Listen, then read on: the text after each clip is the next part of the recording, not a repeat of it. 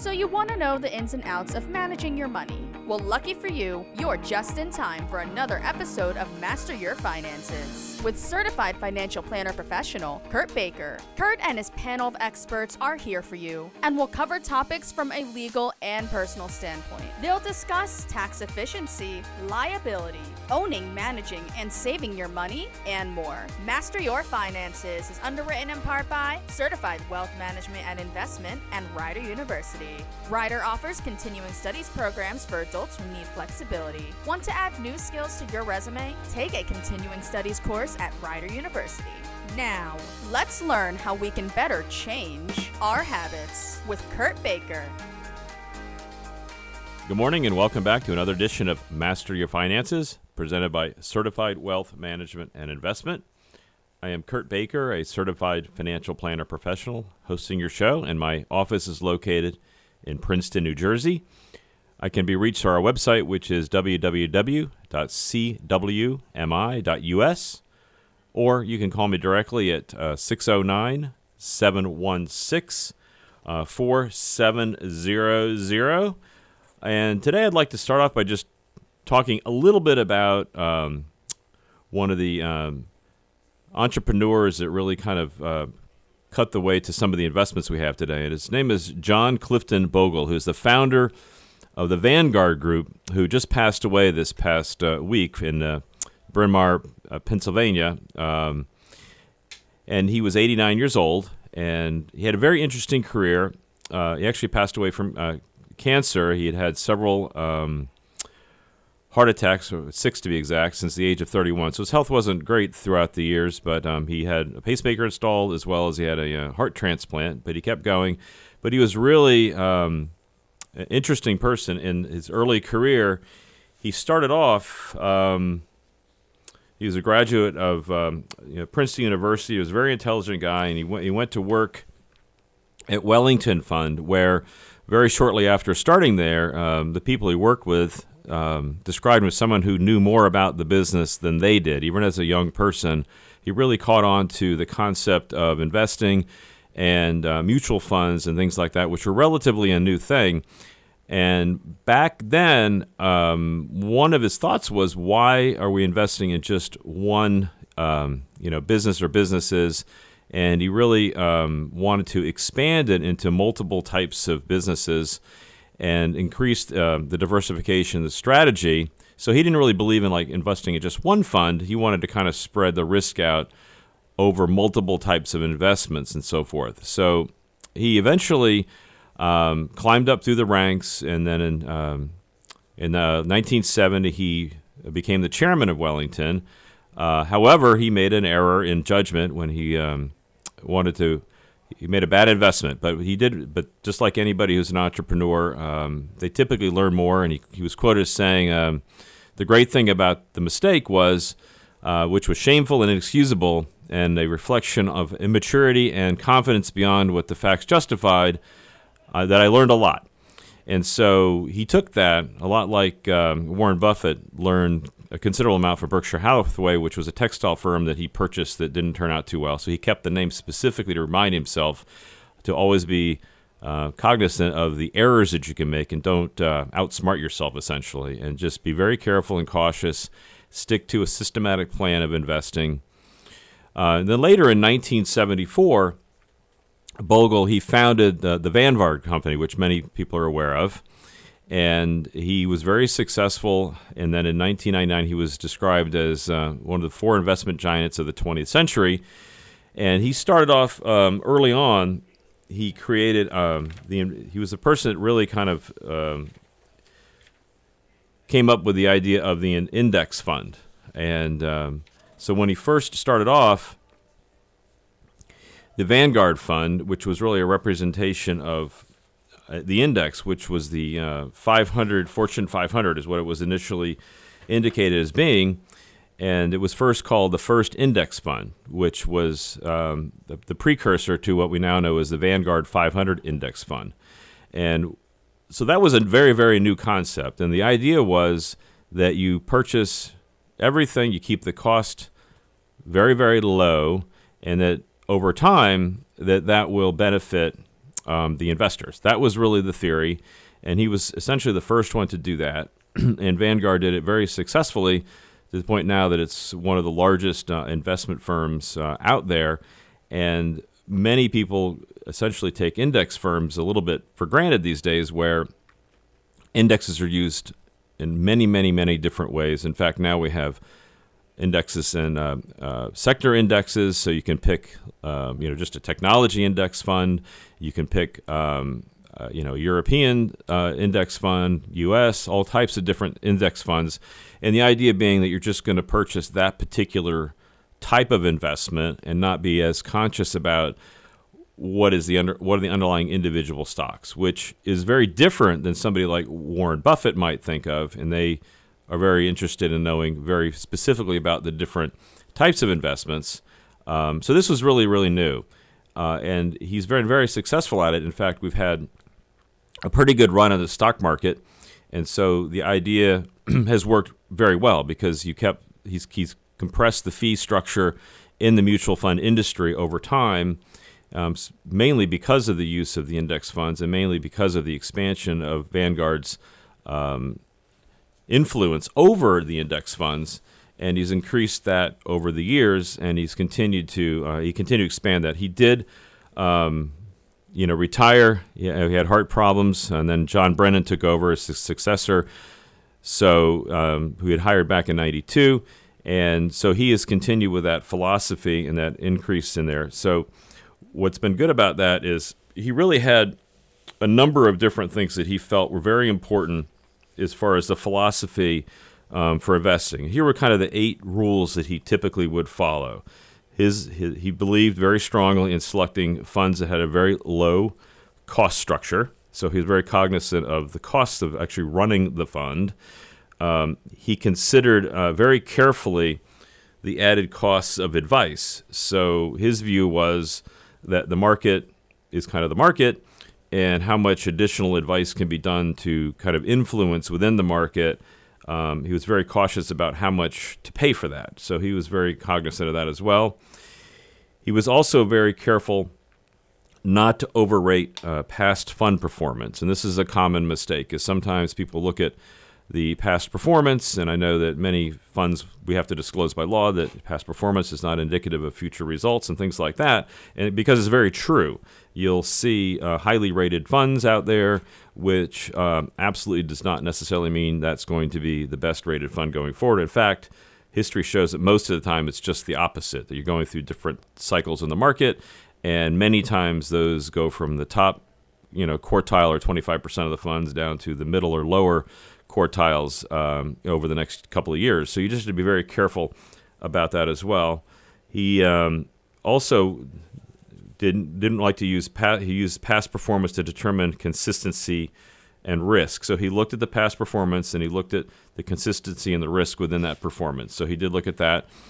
Um, he also was very careful to be um, beware of stars, and what we mean by that is different mutual fund managers he didn't believe that they knew as much as uh, maybe the, the reputation would indicate. So he was very cautious to um, not overemphasize the, the, knowledge that the investor brings to that, or the manager, I should say, brings to that. He was also very concerned about the asset size, uh, how big it got, and things like that, and how that influenced everything. Another thing that he didn't like to do was he didn't want to own uh, too many funds. He felt that you could, you, if you dilute it too much, he felt that you would have trouble tracking all of that, so he didn't believe in uh, owning too many funds. He also believed um, in buying the portfolio and then holding on to it as a strategy. So he he, he, tr- he pretty much followed that throughout his life, and they continue to really um, advance the the world of index funds and the, and the fact that now you can really buy any type of fund that you want. Just decide what you're interested in purchasing buy an index fund and you pretty much own that particular area, whether it's technology, whether it's healthcare, um, bonds you can buy. Um, and, and, it's really simplified the investment styles and it's uh, brought a lot of that to um, consumers direct, which was really part of this consumer direct movement that went from brokers kind of handle all the transactions and all the trades. Now it's very easy to go on to a platform yourself, purchase the stocks, purchase uh, the bonds in these different indexes, and you'll have some sense of where it may head as far as the, the, the style goes. Um, but that has its downsides too. And in the next segment, we'll talk a little bit about the difference between passive investing, which is really what an index fund is, where there's no manager really making any decisions, and it's there to kind of mimic the index. It doesn't. You don't actually buy the index, which is sometimes. Uh, a misunderstanding about this. You're actually mimicking it, so they're trying to follow the S&P 500, things like that, as closely as they can. And then the other is active, where you have a manager like a Warren Buffett who will go out there and, and look at the underlying uh, stocks and bonds and decide which of those they want to buy. So they don't buy necessarily. They try to avoid buying quote the dogs of, uh, and things like that. They try to avoid those businesses that might be having a rough time. So when we come back from the segment in a few minutes, we'll talk a little bit about active versus passive investing.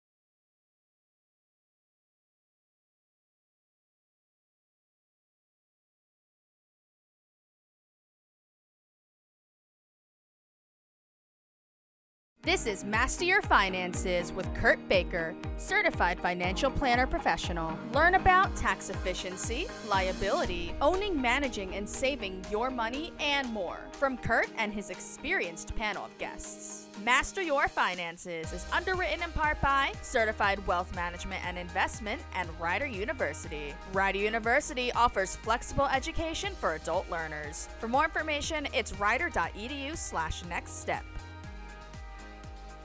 Welcome back. You're listening to Master Your Finances. I am Kurt Baker, certified financial planner professional. Um, and last segment, we talked a little bit um, about uh, kind of a literally a vanguard in our uh, in our in our world. Uh, John Clifton Bogle, who created the Vanguard Group, which um, they were the ones that essentially brought mainstream index funds, and they're pretty commonplace now. Pretty much every company offers some type of an index fund, and they have large cap index funds, they have small cap index funds, and things like that. But that's not everything. There's also the traditional me- method of doing it, um, which are which is active portfolio management, as well as um, index funds, which are considered passive ma- uh, management. So they're very different. And kind of the definition of those is those who implement an active management approach use fund managers or brokers to buy and sell the stocks in an attempt. The goal is to outperform the specific index, such as the Standard um, Poor's uh, 500 index or the Russell 1000, which is kind of smaller uh, stocks. So when you purchase things through um, an actively managed account, uh, one of the ratings or the, the metrics that they use is they call it alpha, which is really what additional value is the manager adding to the account. So if let's say if the, the, the manager has an alpha of one, that would mean they're adding an extra one percent. So, in that theory, you, you want to make sure you're not paying them more than 1% for that management. So, in theory, let's say you're paying um, ha- another half a percent to have an active manager manage the portfolio for you, and that manager is bringing you an extra um, 1% return. That way, you're, you're actually getting another half a percent return. So, that would be good. Um, but if it works the other way around, then your actively managed fund is not. Um, doing as well as you'd hope, and you would have been better off in this case, in this example, buying um, an index fund of the Standard Poor's 500. So that's kind of the theory, and they're engaged in actively going into the market. So the manager themselves goes in, and so let's say you have a, a large cap fund, which is um, they would physically go in and they would analyze things like Amazon and Facebook and and all these other large cap funds that are part of the uh, Standard Poor's 500, and they would decide, well, instead of buying what's proportional, quote unquote, to the Standard Poor's 500, let's say Apple, as an example, um, was just to make it simple, four percent of the index, then you would buy, you know, four percent of that. But maybe they think that, oh, let's say, let's say, uh, let's say Amazon is five percent, as an example. They they could change the weighting if they if they thought that maybe Facebook was going to do better than Amazon over the next um, you know year or two, so they might weight that or overweight that a little bit uh, compared to the index. So they might buy five percent of Apple and maybe only 4% of Amazon if they thought one was going to do a little bit better than the other. So they're buying kind of the same stocks uh, typically within there. Or uh, in another case, let's say they had a, a, a stock that was part of the index they weren't really thrilled about. Let's say it was a declining stock that uh, was not doing well. Um, as an example, back when Sears was still part of the index, they might have said, "Well, I'm not too too keen on that particular uh, part of the index, so I may just avoid that stock altogether." So they wouldn't necessarily buy every single item in the portfolio. They might weight it really, really lowly um, and not buy very much of it at all.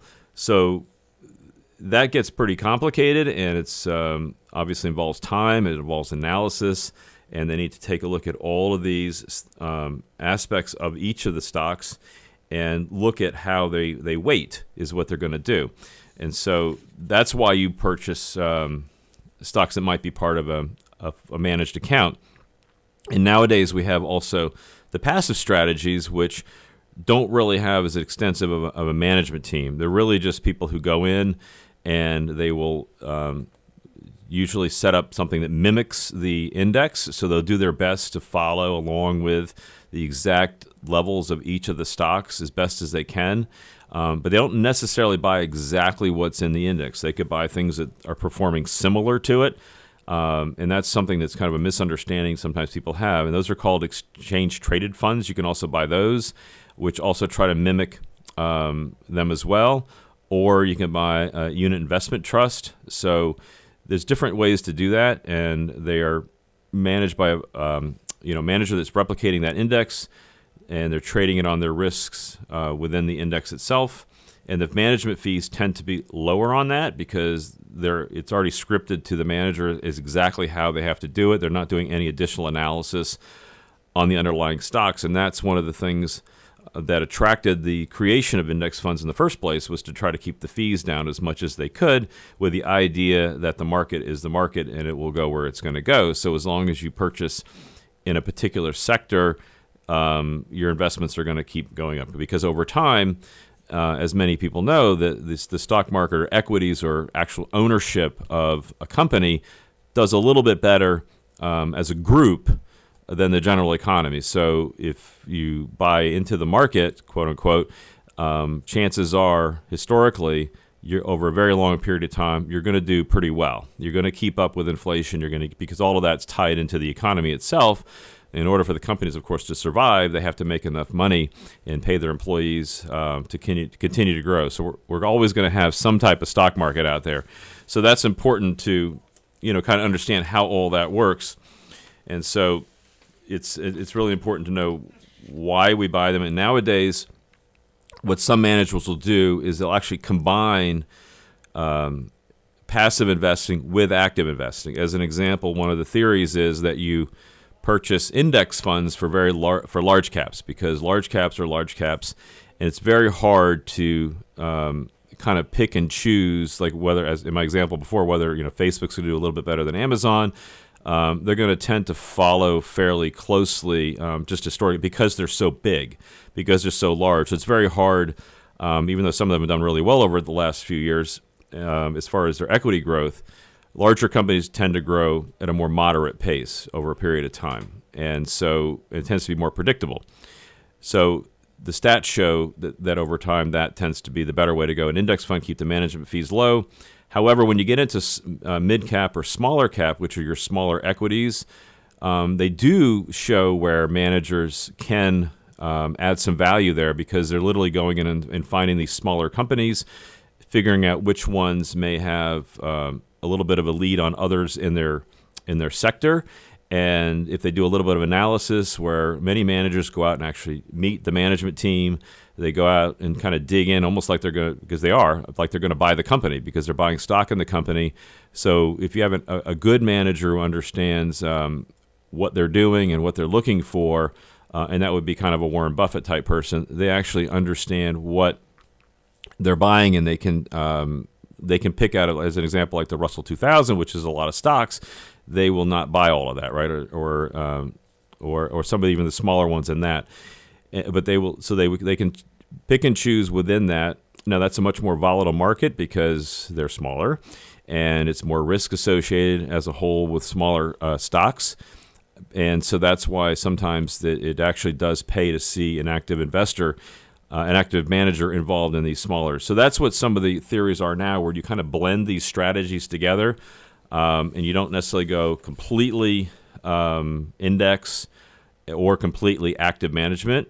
That's the most common scenario we see where they kind of move in and out. Part of it's because of the cost structures, and so you're trying to look at overall um, uh, structure when you when you're trying to put an investment plan together as far as long term, especially when you talk about retirement and things like that that might be 10, 20, 30 years away, those extra fees and costs in there can um, add up. And that's one of the ideas behind trying to keep those costs down as low as you can. So just keep in mind that what you want to do is really kind of blend the strategies, um, understand where your uh, investment goals and targets are and and that's that's also why um, like bonds as an example bonds tend to be a little bit less volatile as far as um, the styles and things because they're risk graded and things like that.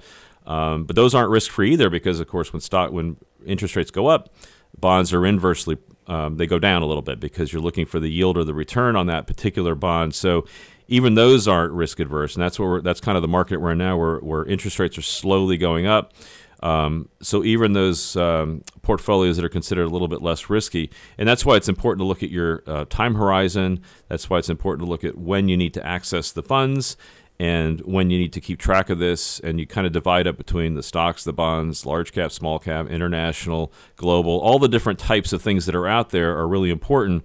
And then within that, you want to blend in the passive and the active uh, management styles depending on what you're trying to do. And if done correctly, over the long period of time and you manage it correctly, um, then you can do very well. And that's really the key is kind of sticking to the plan, setting it up ahead of time, and you will see success. We'll be right back.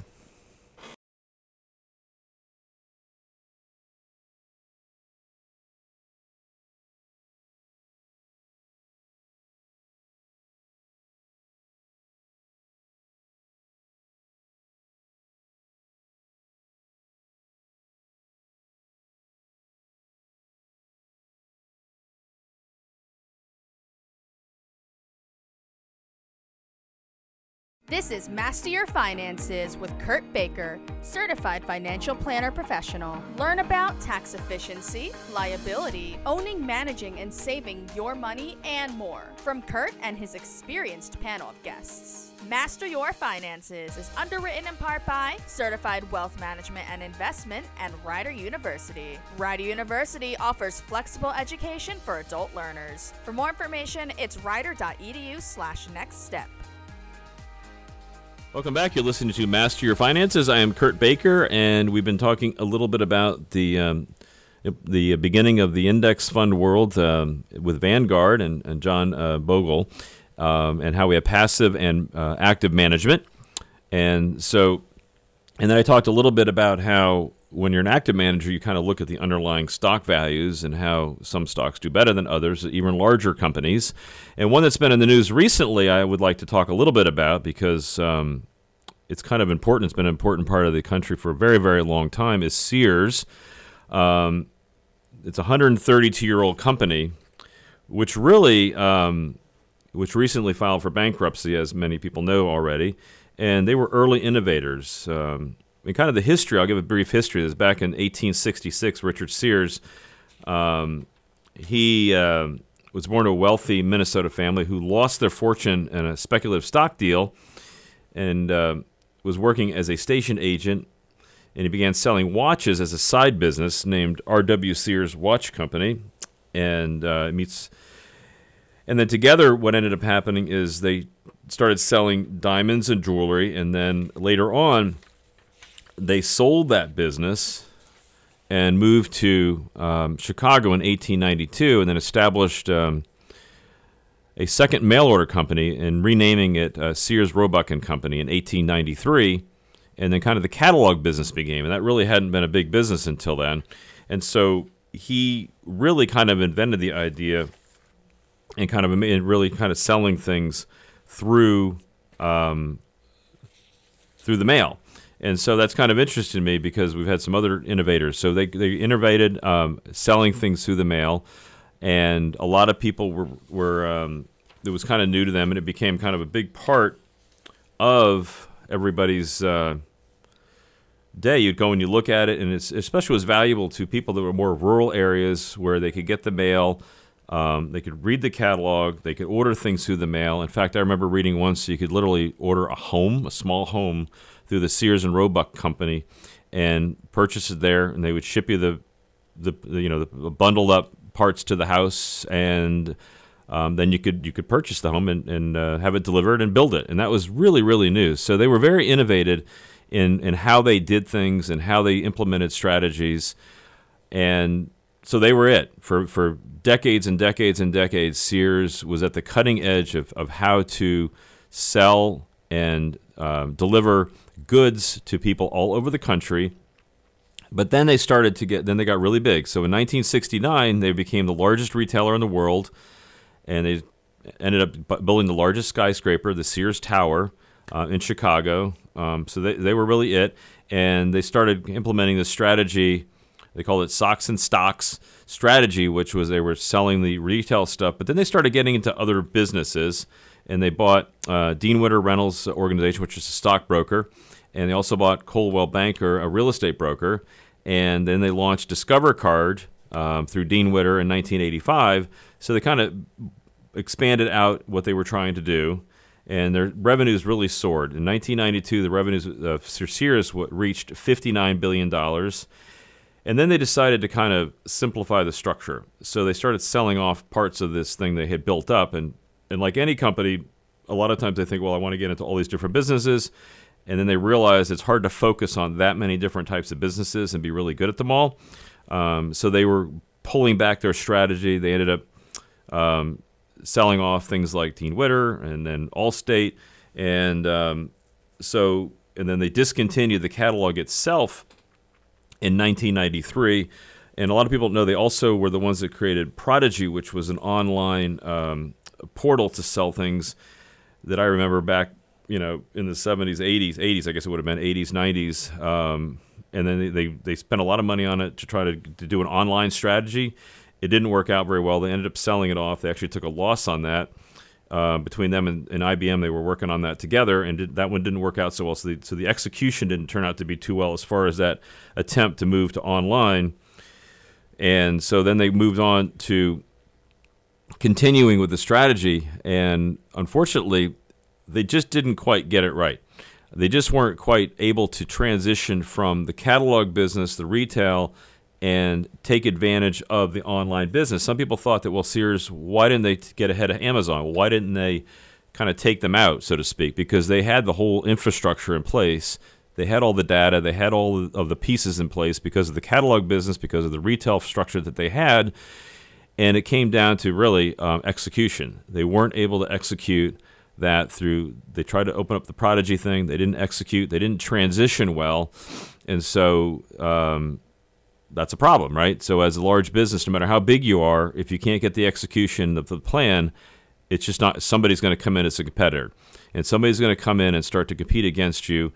And the and the big competitors that actually affected Sears initially uh, wasn't really Amazon; it was really Walmart. Walmart was the one that came along, and because they had the low cost structure, because they were really focused on trying to keep that structure in place, try to be very diligent about keeping the cost as low as possible so that ultimately the end product to the consumer was less, they became much more aggressive. So if you walked into a Sears store and looked at something, um, the probability is if you went into the Walmart store and looked at something very similar, Walmart was likely to be less expensive because they had focused very much so on the supply chain and trying to make sure they understood the, the, the supply chain better than the suppliers. That was one of the things that Walmart's known for. And an instance of that is uh, Rubbermaid a few years back. I remember this when Rubbermaid decided um, they were going to increase their prices, Walmart simply rejected it. And my understanding from reading uh, articles about this, the reason Walmart rejected it was they understood the cost structure of Rubbermaid. They understood what it costs to make the rubber, what it cost to manufacture the items, and how much they felt was a fair profit to uh, Rubbermaid, which of course Rubbermaid would disagree with, and they said, well, that's all we're going to pay. And they ended up taking a number of the Rubbermaid products off their shelves completely. which actually was very, very uh, difficult for Rubbermaid, Rubbermaid at the time because at that point they had really relied heavily on Walmart because that was a major distributor, and they put in other um, companies. So they held very strictly to their business strategy. And Sears just wasn't doing that. They just weren't able to do it quite as well as Walmart. And of course, in this world, in the capitalistic system, if you're not ready to, if you don't innovate and you don't adjust, you're just not going to get there. And that's exactly what ended up happening to them. And then they, then what happened is that Kmart ended up purchasing Sears, and so they blended together. And that's when the person that we've been hearing about a lot about lately, um, Eddie Lampert, Lampert got involved um, and he's really a speculator. He got in involved in, in buying Sears. He started to, um, in order to try to turn the retail company around, which frankly is hard to do. Once your branding has dam- been damaged, um, it's extremely difficult to rebrand and turn that around.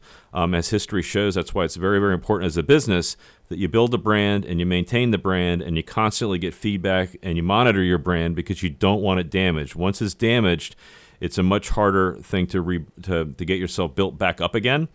And that's essentially the theory behind what really happened to Sears. Is so once people started stopped leaving the Sears stores and they saw that Walmart maybe was a little bit better, or Target, or some of the others that are out there, they felt were better. Now you get in the habit of going to those stores, and that's exactly what you don't want to have happen. And so, in order to try to keep Sears afloat, um, and some of this was controversial, they started selling off the different brands that are well known for Sears. Things like um, uh, Craftsman and Die Hard and some of the other assets that most people kind of identified as being Sears products, Kenmore, things like that. Um, and so that's how we try to keep it afloat. Of course, right now it's in bankruptcy. My understanding is there, there's a deal cut where um, Lampert is going to be able to pull it out of bankruptcy and try to continue on and, and run it. Um, but now, one of the things they did recently was they actually have a deal with Amazon where Amazon, if they sell you things like tires and things like that, but you have to put them on, of course, Sears will actually put those tires on. So that's kind of interesting to me, only because we saw what happened with Whole Foods, that Amazon um, saw kind of a deal, so to speak, because Whole Foods have been beaten down a little bit. And now they, they're using that as their retail branching and how to kind of distribute out because that's the one thing Amazon does not have. They don't have a physical footprint like most retailers do and that's kind of what we're seeing happening. So it would be very interesting to see what happens and how Amazon kind of now that they've got this little deal with Sears, and Sears is obviously in serious trouble. They have a lot of they still have a lot of uh, locations. I'm going to be very curious to see how that partnership, just from um, you know, put essentially putting tires on your car if you buy them through Amazon, what's Amazon's thoughts about that? I mean, is that something that they're looking at? I would not be shocked if they didn't um, try to cut a deal and, and, and, develop more partnerships since Sears is kind of on the ropes a little bit.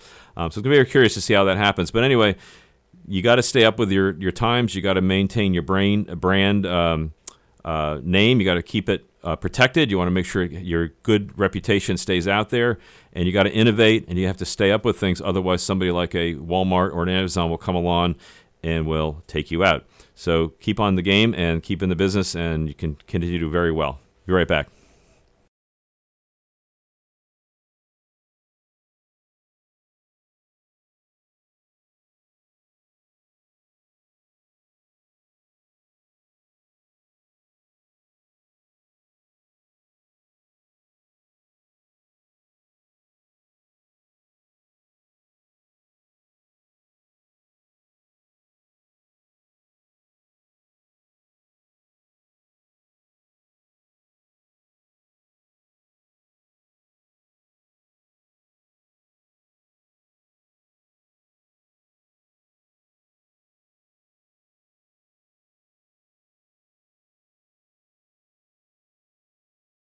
This is Master Your Finances with Kurt Baker, certified financial planner professional. Learn about tax efficiency, liability, owning, managing, and saving your money, and more from Kurt and his experienced panel of guests. Master Your Finances is underwritten in part by Certified Wealth Management and Investment and Rider University. Rider University offers flexible education for adult learners. For more information, it's rider.edu slash next step.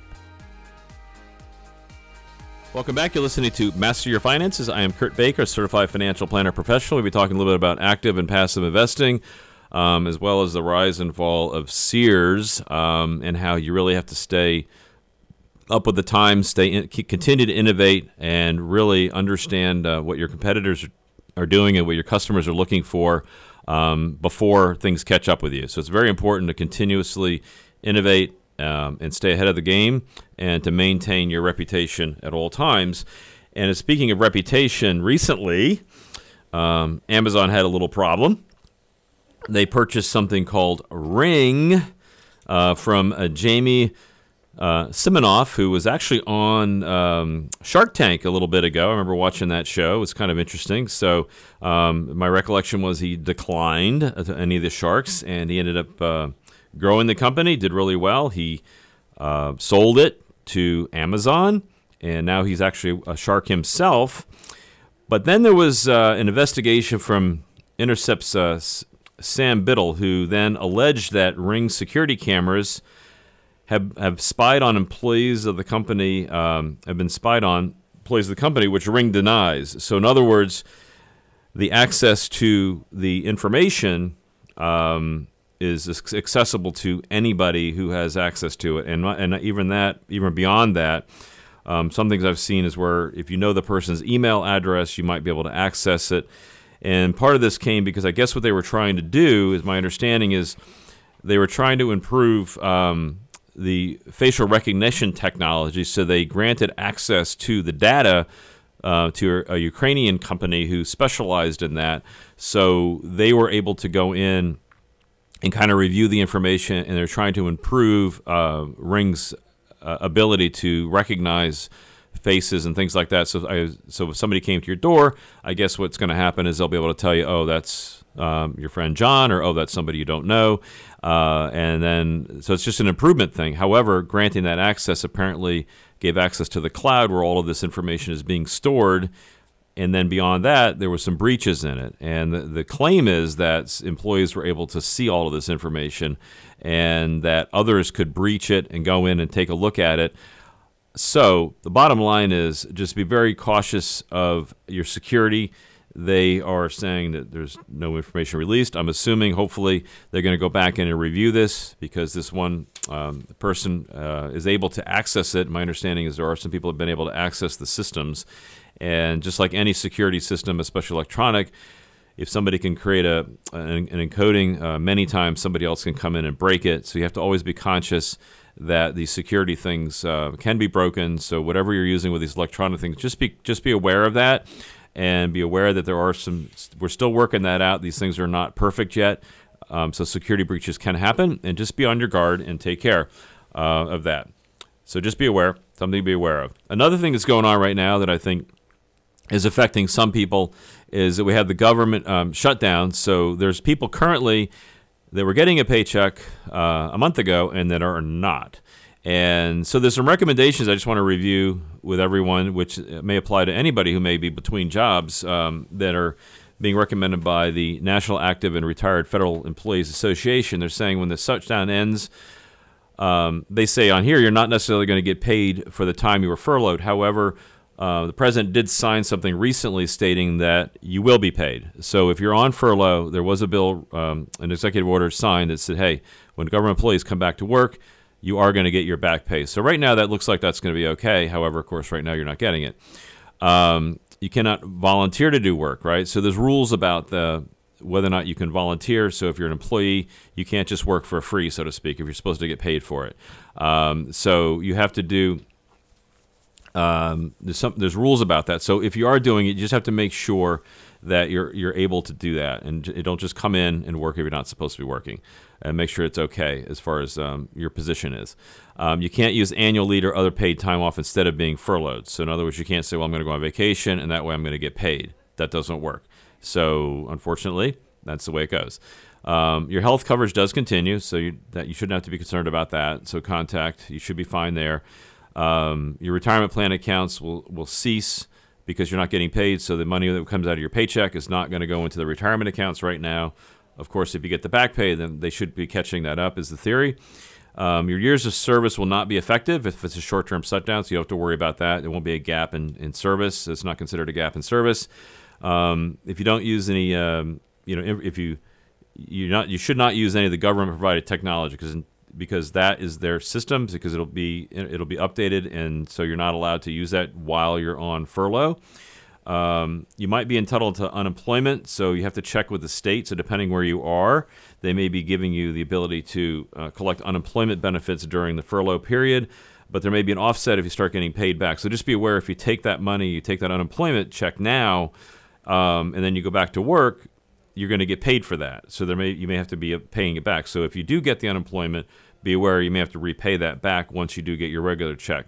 You have to be careful about getting a second job because um, you're technically still an employee of the federal uh, government, so you have to make sure that you're not breaching any standards. Um, assume you're still working. Look at it as you would get a second job if you were still working. So whatever protocol you have to follow. Um, and lastly, not least, but they say call your representative at 800 456 8410 and ask them to please get everybody back to work again, which of course would be beneficial to everybody if we can kind of work a way to uh, work that out. And so, for those who are not working, even if you're not a, a, even if you're not a government employee, some of the kind of the tips to do when you're not actually going to work every day, right? Um, it's a change. You're not retired. You may go back to work. One of the keys is just for your own health and well-being. Here's just a couple of tips. One, keep a regular schedule. Right. If you used to get up at a certain time in the morning, get get up at that time in the morning. If you go exercise, go exercise. Um, if you if you're able to get a job you know temporary job, that's fine. Um, of course, the government employees have different rules, but if you're looking for another job, you can go through a temp agency, get a job part time until you find that full time job. Uh, there's a lot of jobs available online, so you can look at online. So there's job sites like Fiverr, F-I-V-E-R-R, that you can go to and try to find online work. So sometimes you can work right from home, make a few dollars that way. Um, get organized. It's a great time to get organized as far as you know looking at all of your different aspects of your of your uh, life, so you can kind of you know clean out that you know closet or the garage or whatever and things like that. Kind of take care of that to simplify your life and keep things streamlined. Uh, good time to do that. Another thing that's really important is to stay physically active. Um, you want to maintain an exercise schedule. You want to stay active because you were going to work, you were doing things. You don't want to just sit home and watch TV all day or anything like that. You want to make sure you maintain a physical because that's good for your health, good for your mental health, physical health as well. Uh, if you can, Another thing to do is to volunteer, and that's along the same lines. You want to uh, take this time to help others because that's a good way to help yourself. Uh, go ahead and use that time. Use that time to help out your favorite charity, um, and you know do some good if you have a little bit of time off, and take care of others while you're you've got a little bit of time on the, on that on, on you know going on at that point in time. It's also a good time to take some courses. A lot of these courses are available online, so you can increase your skill set. Right. So depending on what your your job is there could be videos, there could be online courses, mini courses, things like that. Um, and depending on where you are in your job set, yeah, why not get better at what you do, right? Why not get better at what you do? Another thing, if you can financially afford it, is kind of treat yourself, right? If you got a little time off, uh, you can, in one way, look at it this is maybe a, let's take our vacation now instead of taking it maybe uh, in the spring or the fall. Since you do have time off at, at this point in time, uh, maybe take a few days, go somewhere, do something, enjoy yourself a little bit if you can. Uh, look around your house and maybe see things that you can sell, right? It's a good time to maybe activate your eBay account and say, hey, maybe it's time for me to sell these couple things I don't really use a lot. And, um, you know, go ahead and take care of that. And, you know, that's a great time to do that as well. So, yeah, improve yourself. Take this time to benefit yourself, get organized, uh, maintain your routine. Um, all good things that you should be doing. Uh, if you're having a little time to yourself, a little time to organize, a little time to get a little bit better. And so you, I appreciate you listening to the show again today. And again, my name is Kurt Baker, and you can reach me through our website, which is cwmi, cwmi.us, or you can get the podcasts of this show and all the other shows at masteryourfinances.us. Our Facebook page is facebook.com forward slash masteryourfinances. And remember that together we can master your finances so you can enjoy financial peace of mind. That was this week's episode of Master Your Finances with Kurt Baker, certified financial planner professional. Tune in every Sunday at 9 a.m. to expand your knowledge in building and managing your wealth. Missed an episode? No worries. You can subscribe to a free weekly episode of Master Your Finances to listen to on your favorite podcasting platform Apple, Spotify, Google Podcasts, whatever. Master Your Finances is underwritten in part by Certified Wealth Management and Investment and Rider University. Rider offers continuing studies programs for adults who need flexibility. Want to add new skills to your resume? Take a continuing studies course at Rider University.